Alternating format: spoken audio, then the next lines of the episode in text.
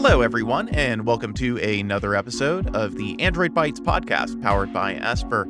I'm David Ruddock, and every week I'm joined by my co host, Mishaal Rahman, to explore the wide world of Android and a lot of topics in the Android universe you probably wouldn't ordinarily see discussed. This week we've got a very special guest, and with that, I'll let Mishaal introduce him. Thanks, David. So this week I'd like to talk about Graphene OS. So if you are at all security or privacy minded, you may have heard of this project before. It's been brought up by some very influential members of the InfoSec community as one of the preferred alternative Android based operating systems for devices that you can install that people consider more secure and more private than AOSP. And joining us today, we have one of the developers who works on the project full time, Gabe from Graphene OS. Welcome to the show. Hi there. Thank you for inviting me onto the show. And I'm excited to talk to you today about Graphene OS. Yeah, definitely. Before we actually dive into those details, I really wanted to clarify one thing with you. So, you probably are very familiar with the term custom ROM. It's a term that the vast majority of people use to refer to Android based operating systems that aren't offered by Google or OEMs. There are projects like Lineage OS, which is one of the most popular ones that's referred to as a custom ROM. There are many other projects that are referred to as custom ROMs. But I wanted to know what do you think of this term? Is Graphene OS something we should call a custom ROM, or is there a better term we should be using? I personally don't really consider it to make much sense. My rationale for that being that operating system isn't installed to a ROM chip anymore. And mobile phones, maybe with the exception of some older feature phones, don't really use a ROM for their operating system. And the only real ROM that's present on a modern smartphone is going to be the boot ROM, which is highly minimal and just kickstarts the boot chain. And I would describe Graphene OS and any other derivative of AOSP as operating systems because that is what they are. Yeah. And also, in my view, custom ROM has a connotation of being like a hobbyist project that you would download off the XDA forums just to try out some new features or tweak the user interface or maybe extend the longevity of your old device. It has that hobbyist indie developer connotation associated with it, in my opinion, at least. And it feels like Graphene OS is different than that. It, it feels like it's more aimed at professionals and people in the InfoSec community or people who care about security in general. I think, yes, operating system would be a better term for any Android based operating system, but Graphene OS in particular would be a great project to use that term for. I mentioned just now that Graphene OS is feels a bit different than other Android-based derivatives. It's aimed at people who care about privacy and security. It advertises that it's more private and secure than AOSP. So many people who aren't familiar with Graphene OS may be wondering, what are some of the privacy features it offers that aren't available in AOSP? And what are some of the changes that you guys made to make your derivative more secure than AOSP? So Graphene OS is intended as a security and privacy research project, which focuses on incremental and systemic improvements rather than just picking apart minor issues and low hanging fruit. Although obviously that is anything that would be present in a project. Our goal is focusing on systemic improvements rather than individual issues. One of the things that we have is a hardened libc and a hardened memory allocator, which we know as hardened malloc. And that helps deal with a specific type of class of vulnerability, which is referred to as memory corruption. And memory corruption makes up, I would say, the overall majority of high and critical vulnerabilities present within the AOSP and Chromium. We have found and fixed issues in the wild and it also will actively prevent vulnerabilities that would otherwise affect AOSP normally. If you want an example of that, we actually found a real world issue, and that's currently being tracked as, if anyone wants to look up the CVE number, CVE 2021 0703. And that was a use after free vulnerability found by hardened malloc. Obviously, in addition to that, Graphene OS ships with no tracking whatsoever built into the operating system. And we also have the auditor and attestation server projects. And those help to verify that your installation of GrapheneOS is the real genuine GrapheneOS project. And that works by using hardware attestation, which is backed by the secure element. And that verifies the authenticity and integrity of all the code on the device.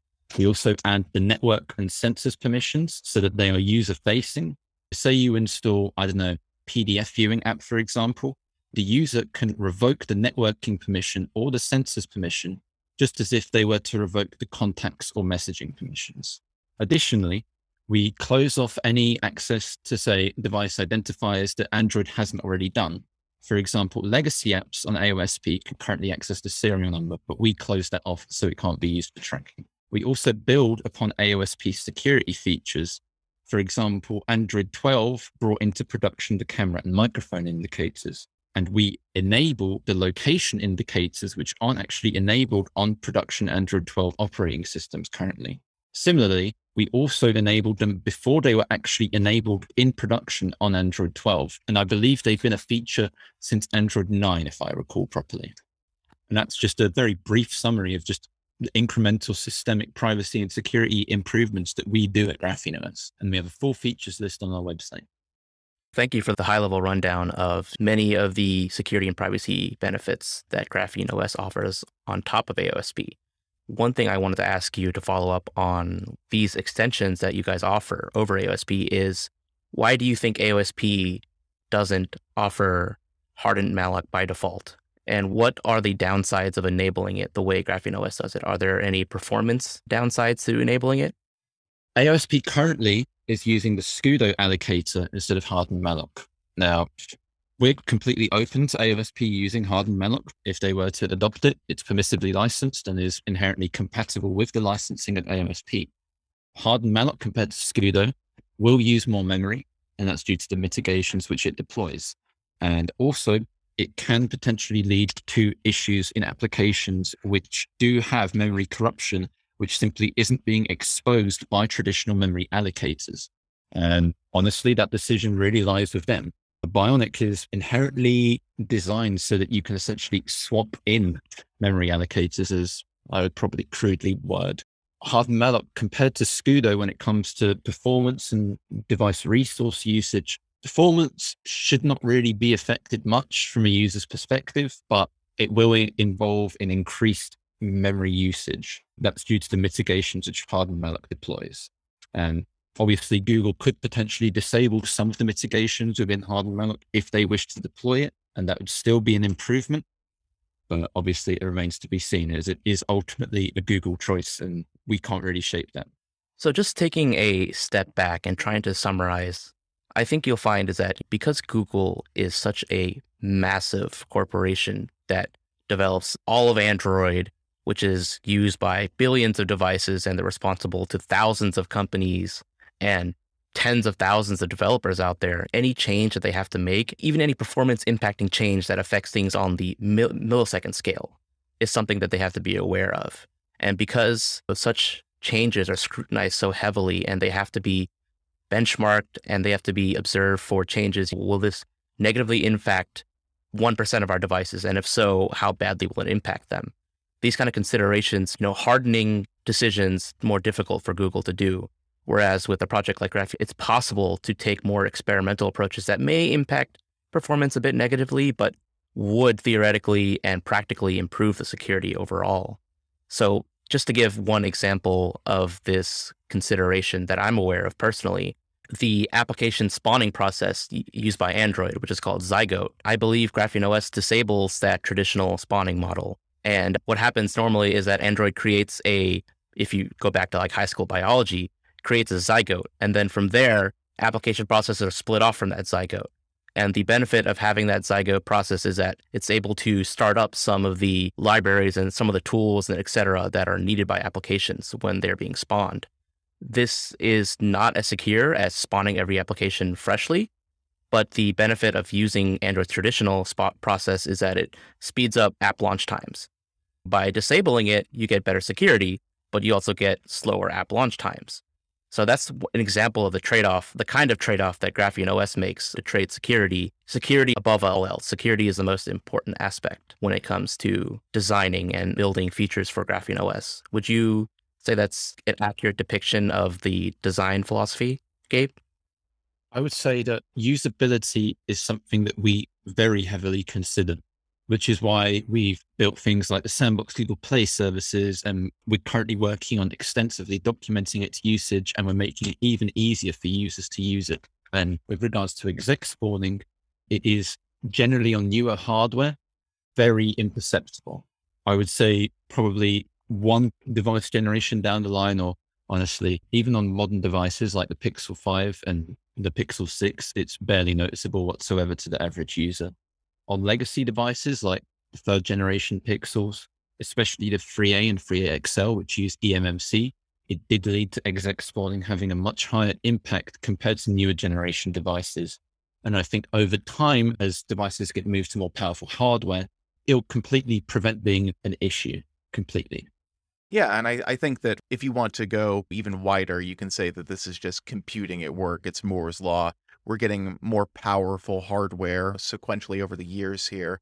And as that hardware becomes more capable of executing within the thermal or wattage envelope of your smartphone, you're able to do a lot more things. So I think a good example of that, if we're going to talk about eMMC and storage speed, would be Android's move to full disk encryption, which was painful and took a number of years. I forget when it was introduced as mandatory. Was that Nougat maybe when FDE became required? I, I don't specifically recall. But Google's reasoning was, well, we're going to impact performance so badly. And I think everybody can intuitively understand why disk encryption can impact performance. We saw that fight for a long time. I think some phones allowed you to turn on encryption as an option when they received an OS upgrade, and it absolutely destroyed performance. So, yeah, it, it's something that Google probably has to weigh pretty frequently given the diversity of devices in the ecosystem. So, just to follow up on the encryption aspect, I believe your full disk encryption was introduced in 5.0 and then was eventually replaced with file based encryption. If you just Google those two terms, you'll find the documentation by Google on what they are. I don't think they're really necessary for us to dive into right now. So I just wanted to ask next. You mentioned a lot of different aspects, Gabe, that elevate Graphene OS as a privacy and security oriented operating system over AOSP. So if I were listening to this podcast and I wanted to go and install Graphene OS onto my own device, and I visited grapheneos.org and visited the releases section, I would notice that the operating system is only available for Google Pixel devices. Can you tell me why is that?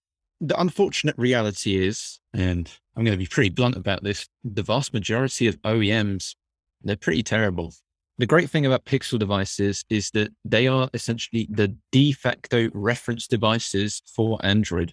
And they have full support within AOSP and they have probably the best hardware security you can get on an Android device. They rival that of an iPhone when it comes to security.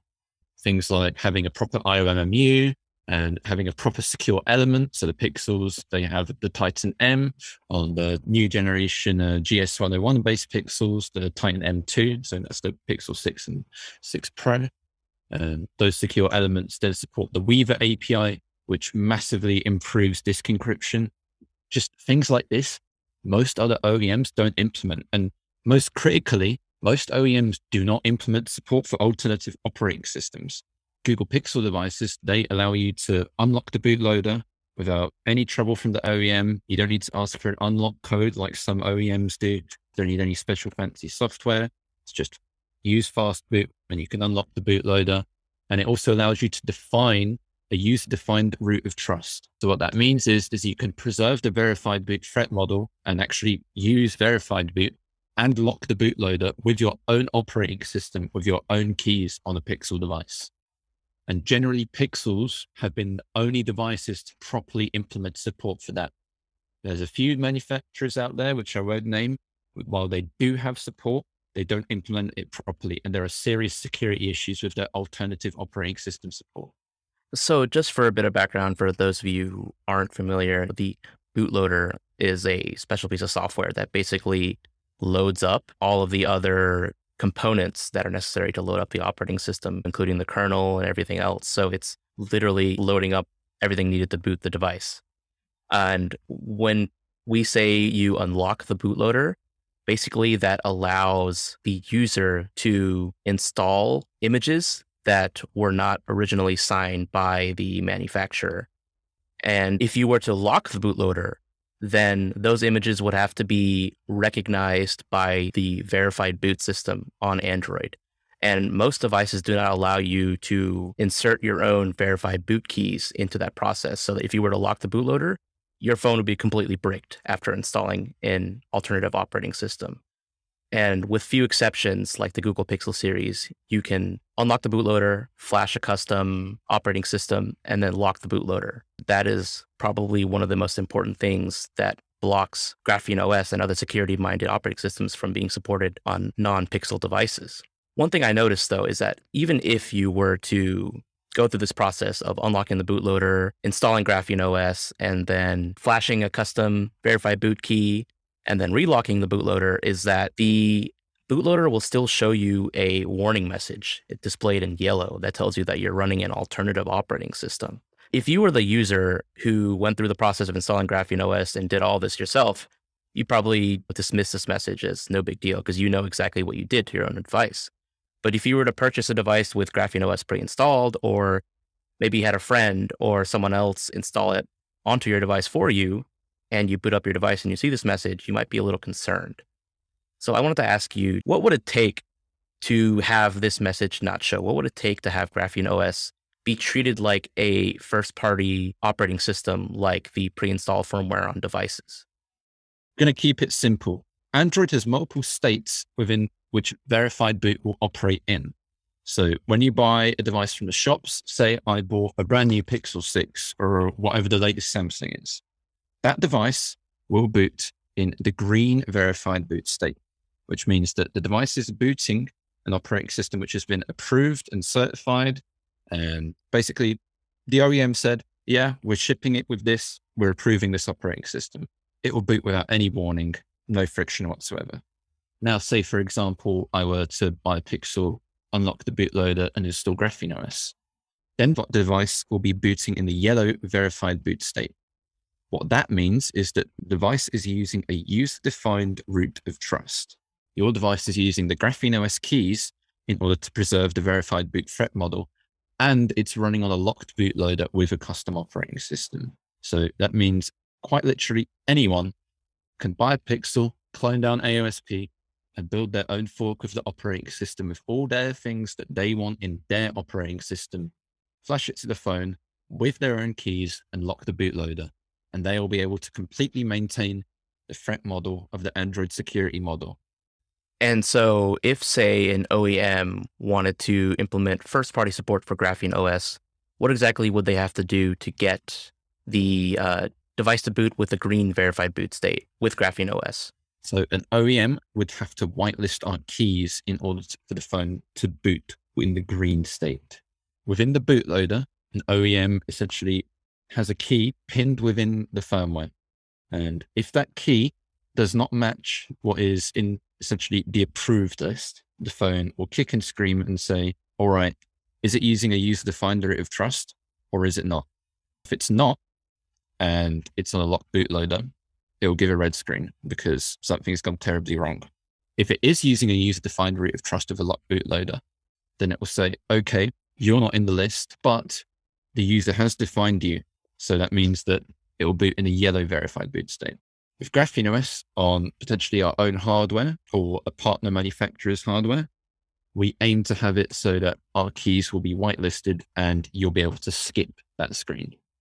Quick technical question Can this list be changed after the fact by flashing a new bootloader to the device, or does that break the trust chain? Only the OEM can build and sign the bootloader. All the firmware of the device is signature enforced. So you can't just swap out the bootloader with your own. You'd have to use a pre production device to do that. And that's just not going to happen. I guess my example would be in the case of an OEM actually doing this and partnering and wanting to update a phone to support the green status. Would that be possible? That could absolutely be possible. Awesome. I wanted to focus on the post installation aspect of Graphene OS. Once you actually have properly installed it and have set it up, you're going to actually be using this as your operating system on your daily driver device, which means you have to have applications. Anyone who has installed an AOSP build probably knows that it's incredibly bare bones, and the basic apps that are there are old and incredibly unmaintained by Google. Unless you want basically a dumb phone, you're going to have to install apps from somewhere else. Most OEMs decide to include GMS, which is Google Mobile Services, as well as a suite of their own applications, but for smaller teams like Graphene OS, it's just not feasible to develop an entire GMS alternative suite of apps.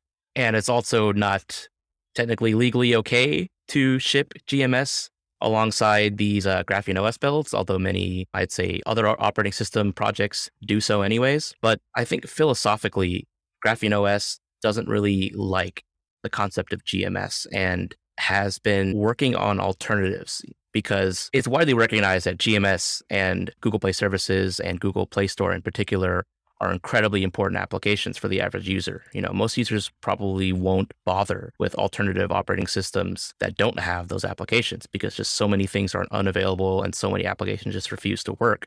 Gabe actually alluded to this earlier, but Graphene OS has been developing something called the Sandbox Play Services Compatibility Layer.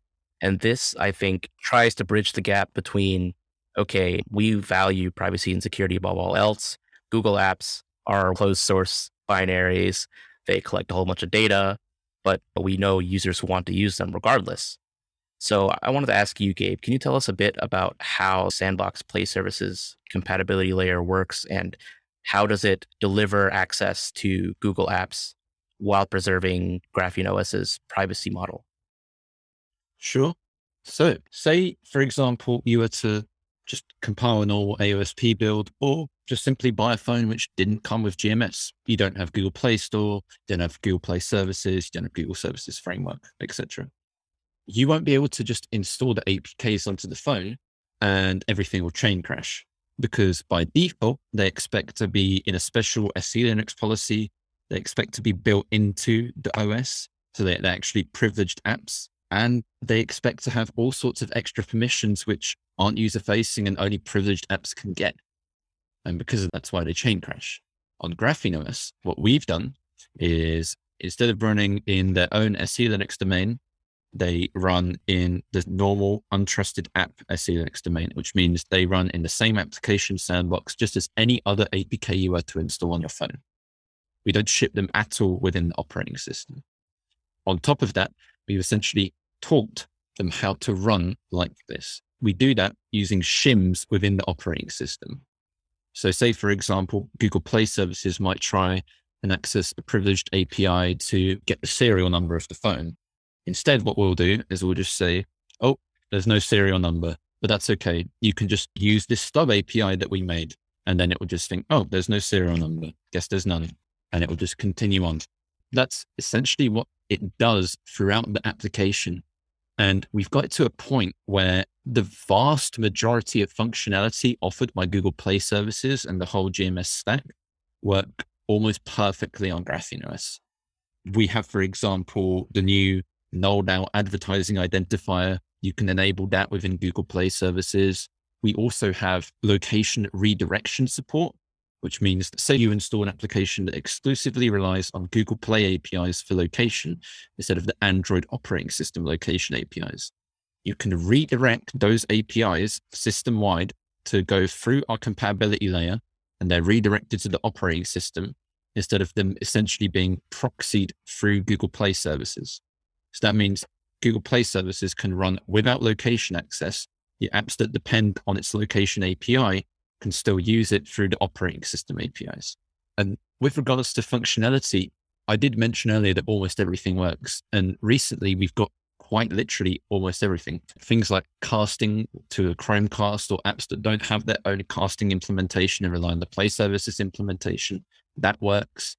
Things like FIDO and security keys, those work now since there is no AOSP implementation for security keys, for example. And it's one of many things which you can see has been moved into Play Services in order to either be backported to all Android devices, since you can't really backport a feature like that to over a billion devices, which are running on multiple different Android versions. So security key support isn't in AOSP, but requiring play services for everything.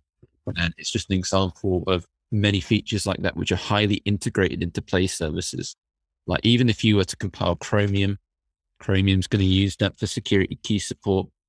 If you want to use safe browsing on Chromium, it relies on Google Play APIs for that. And the most common use case which I'm sure everyone has encountered when they've tried to install custom operating system on their phone without Google Apps, is Firebase notifications. So the Firebase backend is essentially where I was to install I don't know, let's say Snapchat, for example, their backend servers would communicate to Firebase, hey, you've got a notification, and your phone with Google Play services on it would constantly pull towards Firebase and say, hey, there are any notifications? And then Firebase would say, yeah, you got a new Snapchat message. And Google Play would then tell that to Snapchat, and then Snapchat would pop up saying, hey, you have a notification.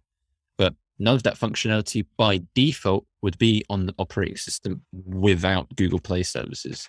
And generally, at least in the Western world, pretty much everything uses Firebase notifications to deliver notifications from a backend to the client. If you look in China, there's all sorts of different homegrown implementations. I don't remember all of them off by heart, but I know Huawei has one. I think Tencent has one as well. And I'm sure there's numerous others as well. But when it comes to the West, pretty much everyone uses Google Play services and the Firebase API to get notifications. And that, of course, is fully functional on GrapheneOS when you use Sandbox Google Play services. Yeah, so I think this is a very fascinating and novel approach to solving the issue of that I'm sure many companies who are looking at building an Android device have had. Do I have to ship Google mobile services with my device? And if the answer is you're selling a smartphone to a consumer, then the answer is probably very likely yes. And there's really been no way to get around that because if you don't ship GMS, then your users won't have apps, won't have access to apps on the Google Play Store. Many of their applications will refuse to run or just simply be broken without access to Play Services APIs. And just without access, you lose so much if you don't include GMS. And by accepting GMS into your build, you have to bundle it as a privileged set of applications. You have to grant it so many permissions. You're allowing Google to access so many privileged APIs that aren't available to other applications. They can collect a lot of data. They run in the background persistently. There's just so much control you're giving up to enable GMS on your builds. I think this is a really novel approach that basically allows users to install GMS apps as if they were just regular applications without giving up too much of your privacy in the process. And I think basically any company that's looking at building AOSP and shipping an AOSP device that actually functions acceptably for an average user might want to take a look at this sandbox play services compatibility layer approach because it is very interesting, in my opinion. I guess that my big question about that to you, Gabe, would be do you see Google trying to shut some of these doors because these are workarounds and Google obviously also has its own kind of trust model for play services that it wants to preserve. So I'd be curious of your view of where this puts them and how you see their response to date. I don't really consider this to be an issue because we made shims for everything. We can always add more shims, and I highly doubt it's within their interests to intentionally break anything which we do. So I don't really consider it to be an issue for the long term personally. Right. It is a bit of a cat and mouse game there because Google Play services and a lot of apps in GMS are black box to outside developers. We don't have the source code to those applications. We don't know what APIs and features Google are planning or if anything breaks. We can't really anticipate that. But as Gabe mentioned, if anything changes, it's always possible to account for that change. It might just take some time and a bit of development effort, but changes can be made to reintroduce support and compatibility with the latest Play services updates. One of the last questions I wanted to ask you, Gabe, is recently there's been a lot of talk about software update longevity and who is to blame for the, in my opinion, mediocre support that most Android devices get from their manufacturers. On average, you'll find that most flagship devices get three years of OS updates and three years of security updates. Recently, Samsung has extended that to four years of OS updates and five years of security updates. They're finally starting to approach Apple levels of support. But Apple has always been the gold standard for years, and for years, Android has lagged behind that gold standard. So, what do you think of this issue? Do you think this can be solved? Do you think there's a particular entity that we would blame for poor software support length, or do you think it's more complicated? And how does this affect your work on Graphene OS? When it comes to solving this, I do quite firmly believe that it's a huge culmination of issues whereby SoC vendors and OEMs both have caused it to be a little bit of a headache. I think Google has acknowledged this. And I think since the introduction of initiatives like Treble, Project Mainline, and GKI, so generic kernel images, I'd say possibly in the far future, potentially even nearer future, we'll get to a point where Google would end up maintaining the vast amount of the base operating system that's unified across all Android devices, and they would update it and maintain it. And we'll get to a point where OEMs just simply maintain their device specific bits, and SoC vendors would collaborate with OEMs to make sure that get pushed out quickly. So we'll get to a point where Google might do the entire underlying OS and they might do the generic kernel image and they might just update that automatically for everyone. And that would leave OEMs having to manage firmware updates and kernel module updates and any other parts of the operating system. So, say they have a fancy skin or they might have some novel feature, they would maintain that, but Google would maintain the core Android OS. And I think that will most likely be the future we end up going into. But of course, I don't really know what will happen in the future. That's just my personal speculation. I don't think there's a clear solution to it, but I do think the work Google is putting into trying to mitigate things and ultimately solving it is going to be highly beneficial in the long run. I do quite firmly believe that support periods are far too short and I think that a question that is brought up often is why are we coming together to essentially make e-waste? And the reality is, as a project, we can't really do much about it. The truth is that we can only have a device with full security coverage so long as an OEM is providing support. The Pixel 2, for example, that's been end of life for, whoa, quite a long time now. There is no way you can have a secure Pixel 2 now because the OEM, i.e., Google, is not pushing out any security updates for it. So you're on a Pixel 3, you need to move. If you're on a 3A, you need to think about moving later this year. It's not necessarily a great reality. And people do often frequently compare this ecosystem to the desktop side where they're saying, oh, but I can use my desktop for years. I can just install Linux. But I think the awareness of this in mobile security is far more heightened compared to that of desktops, where people don't really understand that things like their UEFI firmware, their GPU firmware, their trusted platform module firmware, all of that culminates in the whole security of your system. And the reality is, most OEMs neglect that. We are already seeing in the wild exploitation of these things. And I do think in the future it will be a far bigger issue than it is currently. It's a time bomb waiting to happen. And in that same regard, users should be very well aware that they should really avoid using hardware that doesn't have full OEM support because they're not going to be getting security coverage. And of course, there's not going to be any bug fixes, but that's probably the least of your concerns when anyone can just get into your system. Yeah. I don't think there's a very clear answer on what we can do to tackle that. That's all I really have to say on the matter. And I, I, think that's a very fair assessment. And that's what we hear from everyone. This is becoming our bit every week where we ask about the state of the Android update ecosystem. And the complexity of it, as you've said, it makes it really hard to pin anyone to the wall and not necessarily that they deserve to be. There are also consumer preferences to take into account, which in many ways drive the aforementioned e waste problem. People want the new thing and they've been conditioned by a lot of companies to want the new thing. For Google's part, I think that your assessment that they're going to keep making the OS more modular as relates to the OEM involvement, that rings true based on everything we've seen with Treble and Mainline and GKI and all of these other initiatives that are just designed. GRF is another one that we've talked about on a episode of the show that will probably be going up shortly and the Google requirements freeze that will essentially make it easier for OEMs to be worse about certain kinds of updates, but in service to getting them up to date on newer platform versions and more security patches, ostensibly as well. So you do see Google have to balance that, those considerations against each other the OEM, their kind of economic situation, and then also the security of the whole platform, which is obviously really important to Google. I think that a great example is Play Services. Google has increasingly used that as the carrot and the stick being not having Play Services because everybody wants them, right? So I think that we'll continue to see them use GMS in that way to advance that interest. And I think it's a credible way to do it. It's also one of the few tools they have in their belt to enforce that sort of thing. Yeah, it's going to be slow, like you said, Gabe. It's going to take time, but I think we're watching the pieces come together. I think this year, I would say, Mishaal, would you agree that especially with 12L, or excuse me, 12 and 13, we've seen Google's plans there become much more clear?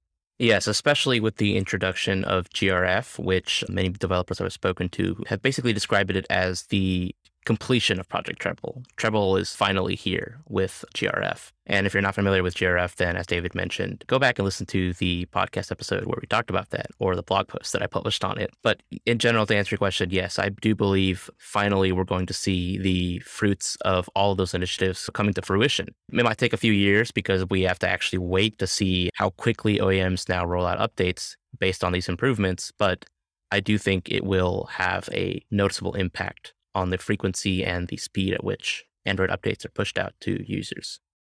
All right. Thank you for joining us, Gabe. Where can people learn more about graphene and see what you're working on over there?